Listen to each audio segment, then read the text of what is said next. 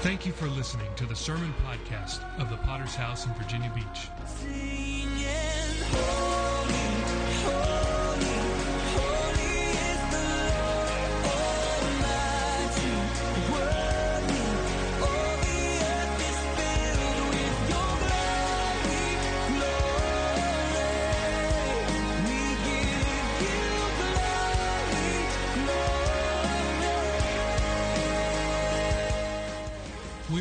Church with a worldwide vision for winning souls, making disciples, and planting churches. We're a Pentecostal church affiliated with the Christian Fellowship Ministries. We hope you enjoy today's sermon. We're going to open up our Bibles this morning uh, as we continue in our series on the book of First Corinthians. And I want to share this message with you uh, from First Corinthians chapter 11, if you'll join me there. First Corinthians chapter 11. Now, if you are familiar with the book of First Corinthians, you know that the range of topic, topics swings wildly that there are so many things that the Apostle Paul addressed, the questions that the Corinthians had uh, brought to him. And uh, one of the questions that is addressed here in our scripture this morning is, is, uh, is one that was really meant for the time and the culture that they were in regarding head coverings. And uh, the the question that they had asked Paul was about, you know, should should men be wearing something on their heads, or should women be wearing something on their heads? And I believe that that was important for the time and the culture. Um, but there is a deeper lesson behind what Paul spoke about head coverings that is very, very important for us today. And we're going to read one scripture. Uh, how many of you, let me see your hand, if you've ever ridden a bus? Of course, we've all ridden a bus from time to time, right? And uh, so, if you were going to take a bus, let's say you uh, you bought a ticket on an on a, a Greyhound bus. We have a Greyhound station here in Virginia Beach, and you bought a ticket that was going to Washington D.C., for example.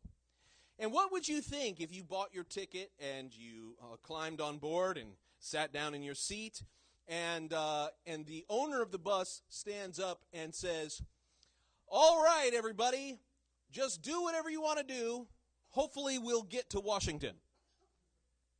Do you think that that would be a successful trip uh, to Washington? Uh, just do whatever you think is best, everybody. Uh, this is not going to work the same way as uh, as if we came to church this morning and everybody just gathered together and we just said, "Hey, everybody, just let's uh, do whatever we want." In the book of Judges, uh, it's interesting to me that one of the reasons that Judges is such a weird book in the Old Testament is because again and again it says this phrase, "Everyone did what was right in their own eyes." Did you ever read that in the book of Judges? It says it several times. And no wonder Judges is a book feel, filled with weird stories and weird accounts of people who went off the deep end and did weird things. Well, let's go back to our example of riding on the bus to Washington, D.C. So if you got on a bus with 50 other people and everybody wanted to get to Washington, D.C., what is the first thing you would begin looking for? A driver. of course. You need a driver. Okay, so you're looking around at 50 other people that are on this bus. Now, there's a, a, a good man there who has, uh, you know, he has a successful life and uh, he's got a nice clothing, he's got his bags packed. Uh, but if you look at him, you'll notice he's got those really dark sunglasses and a white cane. He's blind. Are you going to put him behind the wheel? Now, he might be a great guy, he might have a wonderful personality, but he is not qualified to drive the bus, right? Okay, now let's let's think about another lady who's there and she's got her ticket and she's got her four children there with her and they're going to travel to go see some family. And, uh, and and she might be a wonderful mother and she might be a wonderful person, but she's never driven a vehicle in her entire life. Would you put her behind the wheel? I hope not. You don't want her learning on the job as she's got the lives of 50 people and four children in, in the bus. What I'm trying to show you this morning is that somebody's got to drive the bus. The bus doesn't get there on its own. If you're going to choose a driver, are you going to put a four year old behind the wheel? I hope not. If you want to survive, you want to make the trip. Are you going to put a, someone who's jumpy and afraid of their own shadow? No, you're going to start ruling people out, right? And of the 50 people who are on the bus, there may, might be only two or three or maybe four who are actually qualified and safe to drive that bus. In fact, in the state of Virginia uh, and, and the United States, there is a license that is required to drive a bus that large, a commercial driver's license. And so if you don't have that license, you can be uh, pulled over, you can be fined, you can be jailed to operate a, a vehicle like that with that many people aboard. That is a high responsibility, isn't it? And if somebody is caught driving that bus who shouldn't be there, somebody's going to get in trouble. Now, the bus that we are talking about this morning is a far more important bus than a Greyhound. We are talking this morning about the family and the home. Every one of you, you have a bus. Your family is a bus. You are going somewhere. And in our scripture that we're about to read, we're going to discover God's plan for who drives the bus in marriage and in family if we are going to make our destination, if we're going to reach our fulfillment and our destiny, then we've got to be willing to let the right person drive the bus. Are you with me? Okay, nobody's angry yet, right? 1 Corinthians chapter 11 verse 3. Let's read the scripture together. The point of this whole chapter is here in verse 3. And this is what it says. But I want you to know that the head of every man is Christ, that the head of woman is man, and that the head of Christ is God. Now, when a preacher reads a perfect verse like that that has three points, he can't resist. So that's the message today. Uh, the title of this message Who's Driving the Bus? Let's pray. Father, we've come by the blood of Jesus. We thank you for your wisdom and grace revealed through your word today. I'm praying for your people that we would embrace, God, the roles that you have given us to play. God, that you would help us to understand authority in your kingdom, that there is blessing when we are surrendered to the right position. And we give you glory for all that you are going to do in Jesus' mighty name. God's people would say, Amen. Who's driving the bus? So I want to begin with this thought. And for you military, I probably don't have to preach this too hard. Because you understand if you are successful in your military career, career, it's because you already understand this. And the point is, chain of command is important. Chain of command is important. And the reason that it's important is because when you have a proper chain of command, every soldier, every uh, every airman, every marine, every sailor, every person has their commander, their commanding officer, right? There is no question when the chain of command is in its place, then every person who's doing every job has someone to go to and ask, Am I doing this right? Or am I doing this wrong? Am I following the instructions? Not only that, but when there is a proper chain of command, if something goes wrong, we know who to blame. Dave was explaining to me a few days ago in the Navy how if something goes wrong on a ship, that there is a, a captain, and no matter if he is fallen asleep, if he's, you know, at the time that he's resting and something goes wrong while he is resting, it doesn't matter because uh, because if that whatever has gone wrong, it's still his fault because he's captain of the ship. And there are uh, there are examples of this happening many times, and and the captain could say, you know, uh, I was sleeping at the time. It's not my fault, really. It was somebody else's fault. But because it happened when he was the captain of the ship, the responsibility falls upon him. And so uh, I picked up this uh, this training manual that I found online, and it explains to us why chain of command is important. I want you to listen carefully. The chain of command is a system used to ensure that every individual receives instructions for a particular task from only one supervisor. See, in other words, you don't have five bosses telling you what to do. You have one boss. The chain of command is important because you don't want to have five bosses. Have you ever seen a two headed monster? They truly are a monster, or a five headed monster, or a ten headed monster. They are monsters on purpose.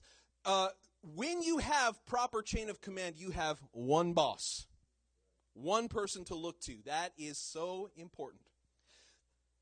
The chain of command is important because it is an accountability chain from the highest office or position within the chain to the lowest element. The chain of command assists commanders at all levels to achieve their primary function of accomplishing the organization or unit's assigned mission while caring for personnel and property in their charge. In other words, chain of command is important if we're going to get something done. Now, you might have an argument if the thing that you're doing is right or not. But as a soldier, right, as someone underneath that command, it's not your job to question, it's your job to obey. Am I still preaching to the right church here this morning? It allows for members to give and receive information. In other words, the chain of command is a tool for communication. It is the orders that come down from the generals and from the commander in chief those orders are decided up at the top, and then they are filtered down through the chain of command to every individual person under that command. It is a way of communication. And guess what? It's not a one way communication. Sometimes uh, the command that is given doesn't make sense to the guy who's operating like uh, if you got a radar technician and the command is to you know to make sure to watch that. And well the radar tech he's looking at his screen. He says well this is not right. So he can report back to his commanding officer. And that officer can take it up to his officer. And it's a way of communication between the top and the bottom. That is a good thing.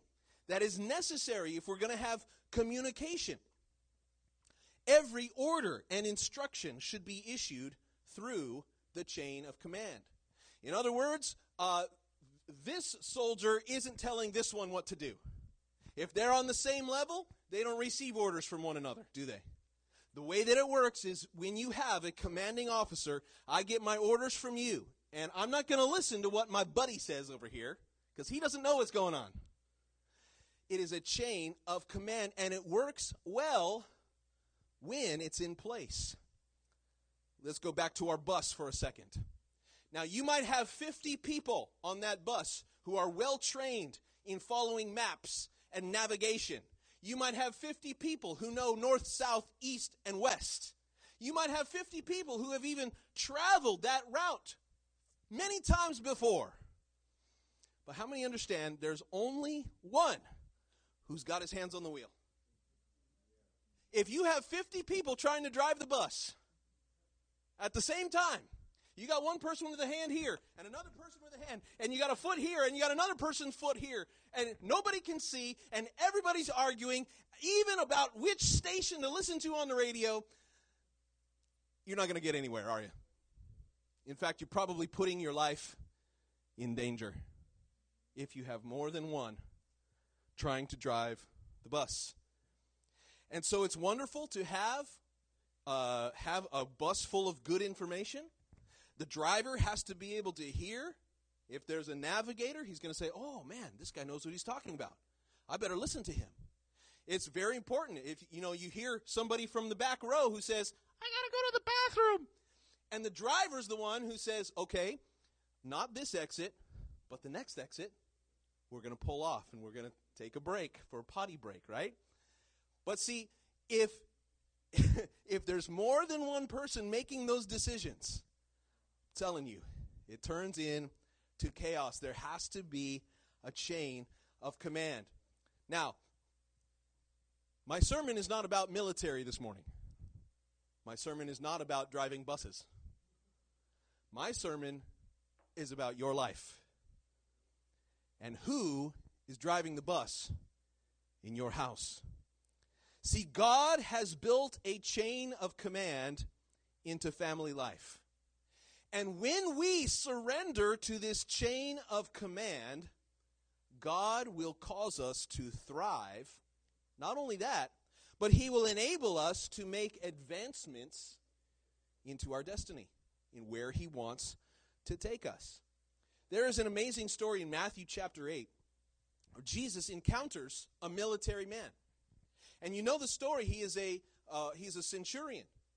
And uh, this centurion, I'm not going to take all the time to read it, but just to paraphrase, is that this centurion has a servant who is sick. And uh, he comes to Jesus and he says, Please, Lord, would you pray for my servant? Would you heal him? Jesus says, Yes, of course, I'd be happy to heal your servant. Let's go to him now. Jesus was willing to follow this Roman centurion. I want to go to your house, I'll lay hands on this servant, and I'm going to heal him. This was Jesus' idea, right? But the Roman centurion says to him, No, Lord, I am a centurion. I understand how authority works. He says, I'm a person who is under authority. I have a commanding officer. He tells me what to do, and I do it. The other thing he tells Jesus is, I have, I have uh, soldiers under my command. If I tell them to do it, then they do it, right? And he says to Jesus, Listen, you don't need to go to my house. All you need to do is say the word, and there are spiritual forces at work who will obey your command. You don't need to travel all the way there. Listen, Jesus, I know that there are forces under your authority. You just speak the word, they'll follow your instruction, and my servant will be healed. Now, Jesus, think of this revelation a man under authority, having authority, and he's reminding Jesus, yeah, you have some forces under your authority too, Jesus. So just use them. And listen to what Jesus said to this man. Verse 10 of Matthew 8, he says, When Jesus heard this, he marveled and said to those who followed, I say to you, I have not found such great faith, not even in Israel. Jesus equates this understanding of authority in life, knowing who drives the bus. This is great faith. I haven't found faith like this, not even, not even in all of the Jewish people, not even in all of Israel. This is what great faith looks like. Are you with me? Great faith is not about how often you go to church. Great faith that causes Jesus to go, boom, wow, this is amazing. Great faith is understanding I am under authority and there are those under my authority. That's faith. That is a trust in God. It is an acknowledgement of God. This is how you made the world. This is how you made me. This is how you've caused us to thrive in authority. Understanding that there are some buses that I drive in life. There are a few buses God has called you to drive. There are many more buses that God has caused you to be sitting in the seat.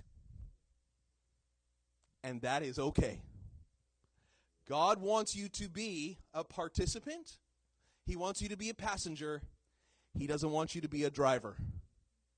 Okay? Everybody with me so far? So the, the, the question is the real thing we've got to figure out this morning which bus are you driving and which bus are you a passenger? Because if God has called you to be a passenger and you're trying to climb over the driver and get in control, guess what? You're working against your own interests. you are causing danger and harm to yourself and others. And also, if you're on a bus that God has called you to be the driver, but you're sitting in the back seat, guess what? You're not going anywhere. And so there are places in life, there are roles that God has called you to play. Sometimes God wants you to be a driver, and many other times God wants you to be a passenger. So let's figure out what our scripture says when to drive and when to shut up and be a passenger and a helpful passenger. I believe that these three principles that the Lord gives us are in order of difficulty. That they are not in a part they're, they're not in just random order, but Jesus has given them to us in order of most difficult to least difficult. Okay? Let's read the scripture again and then you'll figure out why I say that. 1 Corinthians 11, verse 3. Remember, most difficult is first, least difficult is last. I want you to know that the head of every man is Christ. That's the most difficult. The head of the woman is man. This is also as diff- difficult, but not quite as difficult as the first one. And the third one, which is obvious, the head of Christ is God. So I'm going to take these in reverse order because we find a great example in the least difficult of these. And the first one that I want to talk about this morning the head of Christ is God. In other words, in this bus, talking about the authority between Jesus and God the Father, you know who's driving that bus? The Father. The Father is driving that bus, and Jesus is a willing and helpful passenger. This truth is all over the Word of God. Now we're thinking about the relationship between Jesus, the Son of God, and God the Father. Listen to what the Word of God says about Jesus. Now, there's going to be some contrast here. You got to follow along with me. Are you ready? So, the Bible says that Jesus is God. We studied that on Friday night. That he is divine in nature. That means that he is not like you because he is God. He is creator. Listen to what the Bible says about Jesus. He is Colossians 1 5. He is the image of the invisible God, firstborn over all creation. By him, all things were created. Uh, things that in heaven, on earth, visible, invisible. He is before all things, and in him, all things consist. That's a pretty big statement, isn't it? John 1, verse 3. All things. How many things? All things were made through him, and without him, nothing was made that was made. Can, can I say that about you? No. There was nothing made without his power. That means Jesus is creator. Jesus blew the minds of his followers in John 8 58 when he said, Most assuredly, I say to you, before Abraham was, I am he took upon himself the title that God gave to himself in front of Moses. Remember? Moses was speaking to God through the burning bush. God commissioned him to go and speak to Pharaoh and to speak to the people of Israel. And Moses was nervous about this. And he says, Who should I say sent me to my people? And God says, You need to address them like this Say, I am that I am has sent you. That's pretty confusing. I am that I am has sent you. In other words, this title means that God is not dependent on any outside source, right? You are dependent on outside sources. You didn't have a decision about whether you're going to be born or not, but you were born. And guess what? If you don't have oxygen, you're, you're not going to be here anymore. So you are dependent on outside sources. If you don't have water, you're going to die after a couple of days. If you don't have food, you're going to die after a couple of weeks, right? Those you are dependent on outside sources. If it gets too hot, you're going to die. If it gets too cold, you're going to die. So you have to exist in this bubble of outside help. Am I right? But God's not like that. He says, I am that I am. He always has been, He always was, He always will be. And when Jesus says, Before Abraham, I am, He's making the claim that He is God. He is God. He is creator.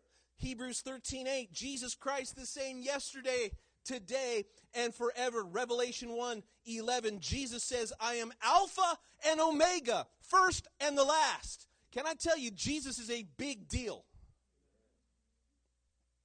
He is preeminent over all creation. I'm making this point today because it's so important that you understand. Jesus is God, but he is submitted to the will of somebody else. If there is anybody who is able to make decisions for himself, it's Jesus. Right? If there is anyone who is qualified to say, when he wakes up in the morning, you know what I'd like to do? I'd like to do this and not this. Jesus is qualified to make that decision.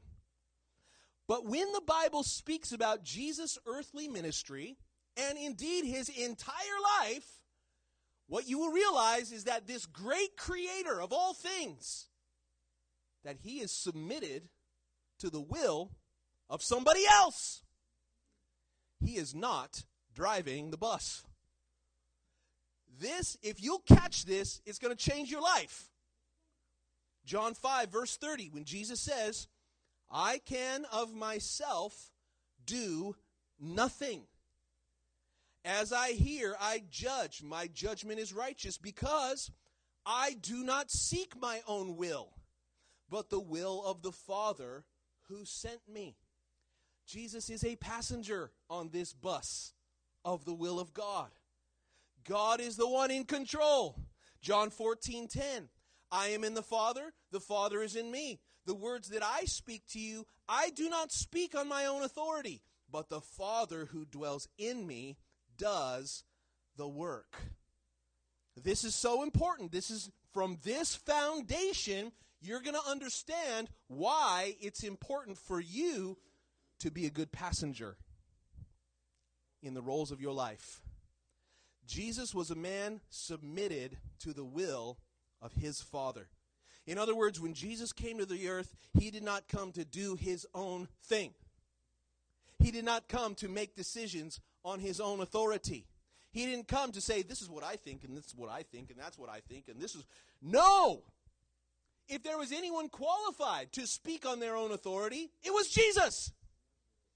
But he refused to climb into the driver's seat. He says, I will not drive this bus. I am following the will of my Father. As he's there in the Garden of Gethsemane, he's struggling. You remember? He's struggling with the will of God because he understands where the Lord is driving him to. He's looking out the front window and realizing, oh no, the cross is before me. Lord, your will is taking me. You're driving this bus directly to a place where there's lots of pain and difficulty and death. My blood is going to be spilled, Lord. And he's there in the garden. You can picture him in the passenger side of the bus talking to his father. He's saying, Lord, are you sure this is the right way? Father, are you sure? No, don't turn that blinker on. We got to go this way. And yet, finally, at the end of his prayer, what does he say? Not my will, but your will be done. He struggled with the place God was taking him, but he ultimately, what did he do? He sat back down, folded his hands, and said, Okay, Lord, I'll be your passenger even though it's painful, even though it's hard, even though I don't want to go there. But Lord, you're driving. You're the, you're the driver. Now it's easy right here to say amen, isn't it? Thank God that Jesus submitted his will to the Father. Because without that submission, without that prayer in that garden, without the great drops of blood that were pouring from his face, without that, you wouldn't be saved today. It is his surrender opened up the mercy of God And we are able to approach him now through the blood of Jesus because of Jesus' surrender to the Father's bus driving. Okay? Now it's going to start getting uncomfortable. Because that was the easiest of the three in our scripture. That the head of Christ is God. Now, the next in order of easy. Things only get more difficult from here. Remember what this scripture, that we're, we're tackling these in backwards order. It says the head of man head of man is Christ, the head of woman is man, and the head of Christ is God. So we're going to back up one and we're going to talk about the head of woman is man. Now immediately there's going to be pushback from the world. There's going to be pushback from the way the world thinks. There's going to be pushback and every woman is going to say, "Uh-uh. Ain't nobody in charge of me." See, we have, you know, uh, we have uh, women's rights. We have a women's movement. We have, and I'm not here today. Don't get me wrong. I'm not here to say that women are incapable of doing great things because they are. Women are capable in many ways of doing greater things than men. But what Paul is trying to teach us is that there is a bus in the family. There is a bus in marriage. And that bus is able to travel most effectively when the woman is in the passenger seat. There is support for this all over the Word of God. Before you get mad at me, remember the context of this scripture. He is speaking about God ordained authority in the home. Now, I'm not saying that a woman cannot own a business.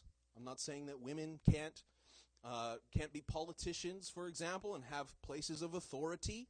All of that is outside of the realm that we're talking about this morning. I'm speaking specifically about in the home and in the church. Listen to what the Bible says, Ephesians 5 23. The head the husband is the head of the wife. In the same way that Christ is the head of the church. And he is the savior of the body. Let me ask you, who's in charge of this church today? It's not Adam Dragoon. This is not my church. I am, yes, it's Jesus. Thank you, Miss Ernestine. Jesus is the head of this church. And guess what? We are all submitted to Jesus together. That's the way the church works best. If somebody else is in charge of the church, we're in trouble. You know why? Because whoever else is trying to be in charge is trying to sit on Jesus' lap while he's driving the bus. That is not going to work. You are not going to get anywhere if somebody's trying to sit on Jesus while Jesus is trying to drive. He's the one in charge of his church. Now, Jesus, uh, the Apostle Paul, tells the Ephesians this is an illustration. Jesus in charge of the church is the same way that the husband is in charge of a home. Don't throw any elbows. this is what the Word of God reveals. Ladies, now this is difficult. This is difficult because it goes against your programming. I mean, no, we all have some programming, don't we? Genesis 3, verse 16, this is part of the curse that God pronounced on the woman. All the way back to the garden. Listen to what it says. To the woman, he said, Genesis 3 16, I will greatly multiply your sorrow and conception. In pain you shall bring forth children. And here's the key your desire shall be for your husband, and he shall rule over you. so there are forces at work in every marriage. That from the beginning, part of the curse of sin is that women, there is this, this desire to be for your husband. The idea there, the desire is to control or to manipulate or to drive the bus. The idea is that the woman is going to have to fight this desire because this inherent battle is taking place inside of every woman. The desire shall be to drive the bus, but he's going to be the bus driver. Now, that can be hard. You know why? Because sometimes the wife looks at the husband and says, He can't drive. Have you ever tried to be in the car when he's driving? It's crazy. He don't know where he's going. He don't know what he's doing. And truly, as the bus driver, a man is called to drive well. Don't be an idiot behind the wheel. You know, a good bu- you- I've been on some good bus rides and I've been on some scary bus rides. telling you, uh, we took some bus rides in Romania, Bulgaria, man, and I thought I was going to die. I was, you know, heart check with every turn. Lord Jesus, save me! Right? People, these bus drivers got the big wheel and they're going fast and they're they're taking sharp turns and uh, they're going around potholes and and you know you're in the you're in the back of the bus like holding on for life, trying not to fall out a window. That's what some marriages look like. Because sometimes men, we're going to talk in just a minute, are not submitted to Christ. And when they are, they cause great problems for anyone who's in the bus. I want to tell you that biblical womanhood is a beautiful thing. We're currently living in a generation that wants to tell us that men and women are no different. That wants to promote this idea that, hey, a woman can become a man or a man can become a woman. What's the big deal? There's no difference between the two anyway, right? Wrong. Amazing differences that God has designed into the genders, and that is a beautiful thing. That God has designed a man and a woman to fit together well. And when a woman will receive what the Bible says about being a passenger in this bus ride of marriage and family, when a woman will receive that, is a beautiful and a wonderful and attractive thing for a man. 1 Peter 3, verse 5, reading from the New Living Translation, says this This is how holy women of old made themselves beautiful. Say beautiful. They trusted God and accepted the authority of their husbands. True beauty is not makeup, it's not clothing. True beauty is not your hairstyle. True beauty in the eyes of God is faith. Trusting God by accepting authority. And God knows when that guy is a bad bus driver. And he says that when you will still trust me, this is beautiful. Verse 6 For instance, Sarah obeyed her husband Abraham and called him her master. Did Abraham have it all together? Heck no. Did Abraham have his life mapped out? Did he did he smoothly make every turn? Did he apply the brakes gently every time? Oh no. Oh no. Sometimes Abraham took some wild turns, man. He made some big mistakes.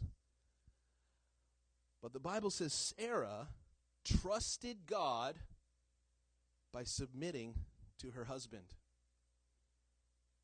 And that is what made her beautiful.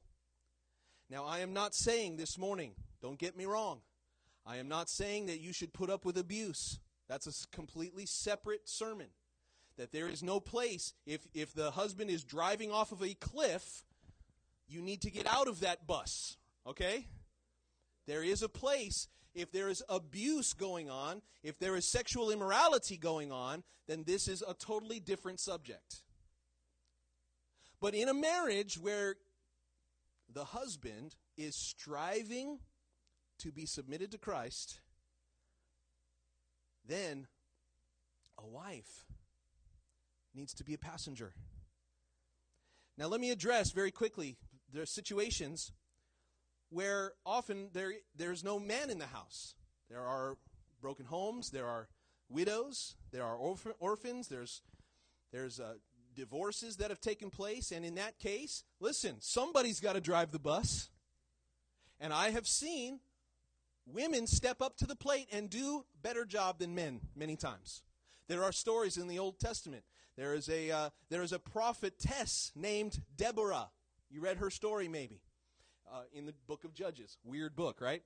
Uh, in the book of Judges, where there's a man who's called to be a prophet, but he's weak. He doesn't want to do it. He doesn't want to stand in the place of righteousness. So guess what? Deborah, a woman, steps up and says, "I'll drive the bus."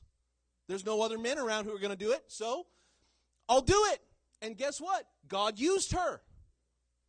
But only when the man would not step up and take his place. He refused to get in the driver's seat. So Deborah said, We got to go somewhere. So in that case, God blessed when she drove the bus. I'm not saying it's impossible. There are times when women are called to do these very difficult tasks. Single mothers is a great example of a woman who now finds herself in the driver's seat because the husband has jumped out the door. Says, I'm out of here. And now a single mother has to not only provide for her children, but also make the important decisions of her life. So, remember where we are. The head of Christ is God. Harder than that, the head of every woman is man. But the most difficult of all is the last one, mentioned first in our scripture. The head of every man is Christ. Now, Pastor, why would you put this in order of least difficult to most difficult? Because, guess what? Men are rebellious. Oh, yes, you are. Don't argue with me. Men are rebellious against authority. This is why the military, by the way, is so good for men and, and why churches thrive in military cities because there is something broken when you go to boot camp. They are trying to break you, Be, to drive out this rebellion from your heart to submit to authority. And so when a man goes through a boot camp like that, he learns how to obey a command from an officer. All of a sudden, he comes out on the other side and, and uh, you know, he comes into a church and the pastor says, live for God. And he says, yes, sir. Many churches thrive in military centers because of this right here, because the rebellious streak is broken. But listen, that's not easy. That's not easy. This is the most difficult of the three for a man to be submitted to Christ. This is why, oftentimes, when a church is planted, pastor goes to uh, start a church. Him and his wife, they're out there. They've got a tiny little building. They start a Bible study in their home. And guess who are the first converts? In most cases, it's women. Women, it seems, have an easier time submitting to the will of God. I hear these testimonies of how a couple will get saved, and it's 90%, probably in my experience, 90% the women the woman gets saved first. As we're doing these interviews with pastors who are just recently launched from our from our conference you know, on our podcast, we've been doing these interviews. I've done six of them so far, and in three of them, three out of the six, I asked them how they got saved and they said, Well, my wife got saved first, and she gave me an ultimatum. And she said, If you don't live for God, I'm leaving you, you big jerk.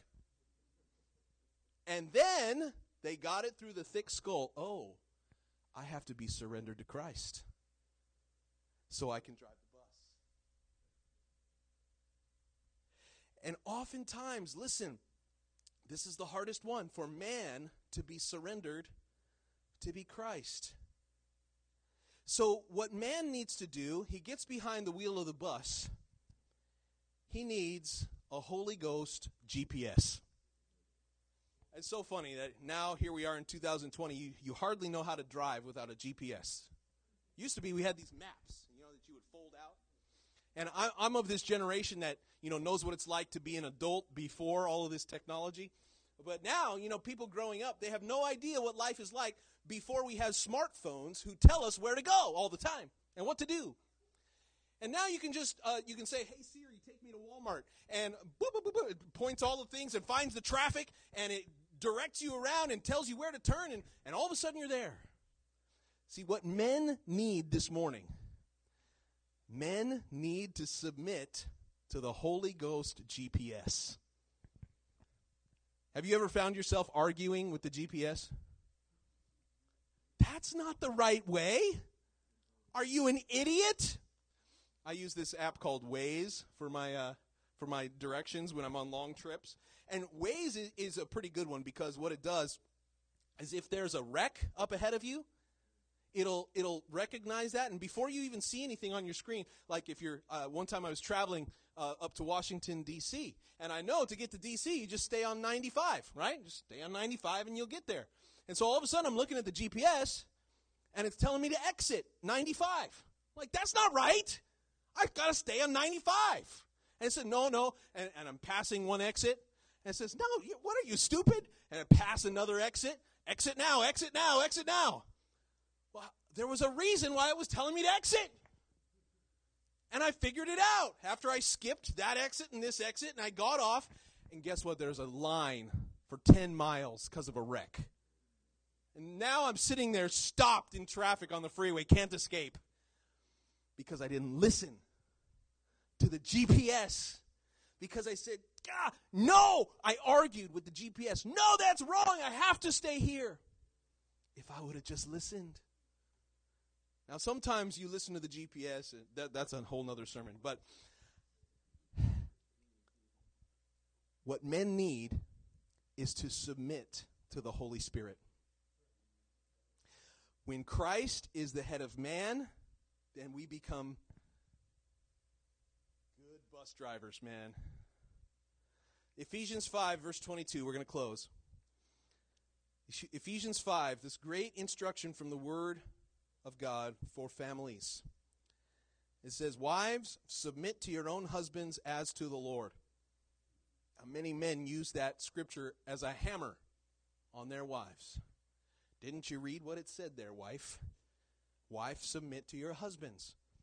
Well, just keep reading before you use it as a hammer, because there's a jackhammer coming your way. Verse 25 says, Husbands, love your wives just as Christ also loved the church and gave himself for her. So Paul says true love is death. She'll be very willing to submit to you, brother, if you die for her. If you would submit yourself to Christ if you'd quit being rebellious as the GPS is saying, turn now, turn now, get off, go the other way, and you say, nope, driving right through, no wonder she's not submitted to you. If you find yourself quoting that scripture to your wife on many occasions, maybe you ought to look in the mirror and ask, Am I submitted to Christ? Is he driving the bus? of my life? This Roman centurion, remember, that Jesus said had greater faith than all of Israel. Where did that authority come from? He says, The only way for me to have authority over others is when I am under the authority of someone else. See, this is true in every arena of life. In the military, who are the ones that they promote to greater ranks?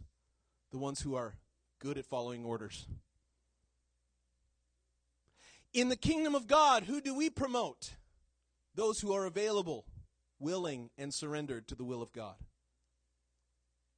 If you, brother, want to have a home, a wife in submission to you, children who are in submission to you, you better make sure you're in the passenger seat and that Christ is in charge. Is it easy? Heck no. Sometimes he'll take you places that you don't want to go. Sometimes you'll need to be corrected. Uh, please sit down, sir. Have you ever had the uh, you're on an airplane flight and the and the you know somebody gets up to go to the bathroom and it's not the right time. You know, it's landing or takeoff, and and uh, everybody's supposed to be in their seat with their seatbelts on, and somebody stands up, and you hear it over the over the. Uh, Uh, everyone needs to be seated. like, but I gotta go to the bathroom. Sometimes, the Lord will have to correct you. Sit down, and stop trying to drive. The godly submission of a wife only works when a man is submitted to Christ. But when everyone is in place, it is a beautiful thing to behold. When Christ is submitted to God, when man is submitted to Christ, and when woman is submitted to a man, I tell you, this bus can go places. Destiny can be achieved. I was interviewing one pastor, Pastor Paul Whitaker, and uh, and as he was describing how God called him to the ministry, and he was saying, you know, I went to this uh, this Bible conference and I felt the call of God, and I talked to my pastor, and he said, well, you're going to have to do these things if you're going to be a pastor, and he, he so he says I started putting my life together, and so as he was telling me this story, I asked him, so so what about your wife? Was she on board with this whole idea? And he said, no. she thought it was a bad idea from the beginning, he said. And, and he says, but uh, eventually, along the way, I tried to show her explain to her, God has called me. He said, I didn't wildly turn the bus, but I led her, and eventually she decided to follow me. And we were launched out as a couple on Friday night of conference. That's a beautiful thing. When a woman would submit her will, see, that's dangerous, that's difficult to be a passenger while, while he's going to go do something that seems wild and crazy. I talked to Bob Alvarez last night. Pastor Bob Alvarez, who's been here to preach. And he's going out to pioneer again after 35 years in the ministry. So it's one thing to pioneer a church when you're young and 25 years old. And what he's explaining to me now that he's 60 years old, he says, You, go, you guys are going to have to pray for me because I don't have the energy that I had in my youth. It's going to be a hard thing to pioneer a church at 60 years old. And he made a statement that's still sticking with me. He said, I have to give most of the credit to my ministry success. Here's a guy who's had a lot of ministry success over the years. He says, I have to give most of the credit to my wife. To my wife, Colleen. Because she's been willing to follow me every step of the way. I want to tell you that is a beautiful thing in the eyes of God. And I want to encourage you, no matter where you're at, no matter what stage of life or what you're facing, you need to surrender. You need to give up your desire to drive the bus. Say, Lord, I want you to be in charge. I want to express my faith to you by being submitted to the authorities you've placed in my life. Let's bow our heads this morning. We thank you again for listening. Do you want to receive updates from our church in your inbox? Make sure to sign up at our website, vbph.org. If this message has been a blessing to you, would you consider supporting our ministry with a generous donation? Please visit our website at vbph.org and scroll down to find the Give button at the bottom of the page. We would be so grateful for your support. Until next time, love God and love people.